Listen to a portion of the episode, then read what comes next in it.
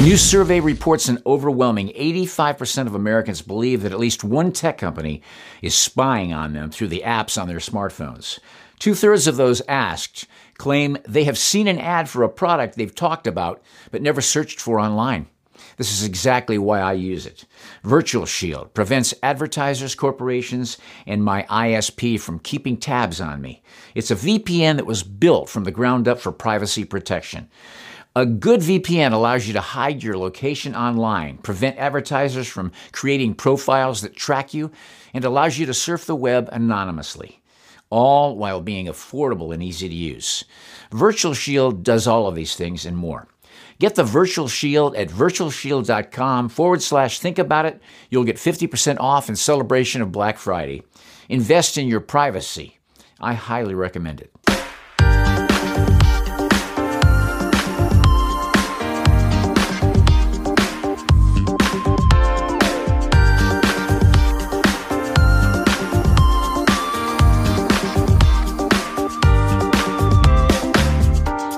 You're listening to Steve Allen on the Think About It podcast. Hi, Steve here. Well, here we are, America, the day after the elections, and just as much as this country has been in turmoil, so is the election with no end in sight. The results of this election will be more indicative of so many things, much more than who wins the election. It says everything about who is really in control of humanity. Who is manipulating the facts to make you believe the lies? This article came out just a couple days ago in the New York Times and asks the question, how are Americans catching the virus? Increasingly, they have no idea.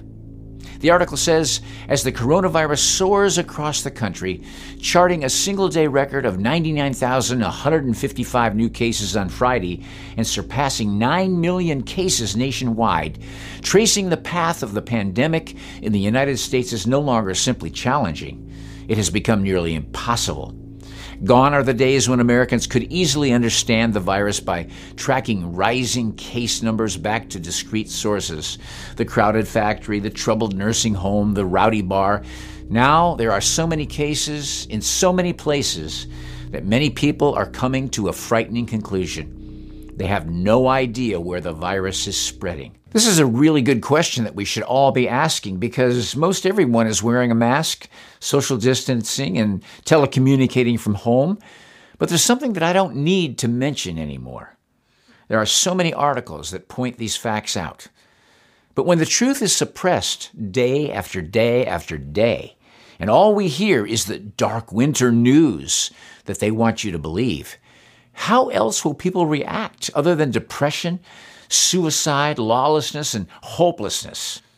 No.